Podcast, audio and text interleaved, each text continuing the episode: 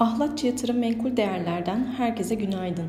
Geçtiğimiz hafta Cuma günü Cumhurbaşkanı Recep Tayyip Erdoğan'ın yeni ekonomi politikasını vurguladığı konuşmasında yüzde altıya kadar yükseliş yaşayan dolar T L bu haftada yükseliş eğilimine devam ederek on iki virgül yetmiş yedi TL seviyesinden işlem görüyor. Bu hafta yurt içinde ekonomik veri takvimi oldukça yoğun.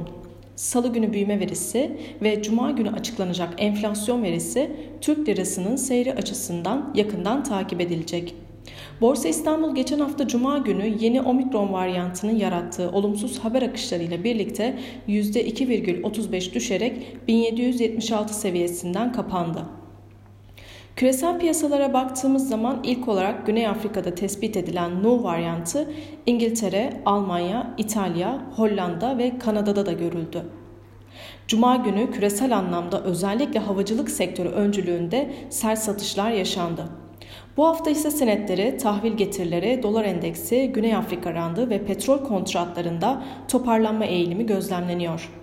Cuma gününü yüzde ikinin üzerinde kayıpla kapatan Amerikan endekslerinde vadeliler yüzde bir yükselişle açılışta toparlanma yaşayabileceği sinyallerini verdi.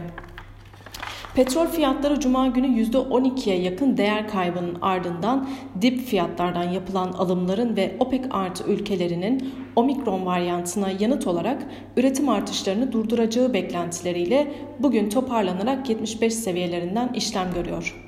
iki Aralık tarihinde OPEC artı ülkelerinin toplantıları petrol fiyatları açısından yakından takip edilecek. Ons altın cephesine baktığımız zaman bin sekiz yüz on beş dolar seviyelerine kadar yükseldikten sonra A B D tahvil getirilerindeki gerileme ve dolar endekslerindeki aşağı yönlü harekete rağmen bin sekiz yüz dolar seviyesinin aşağısında bin yedi yüz doksan beş dolar seviyelerinden işlem görüyor.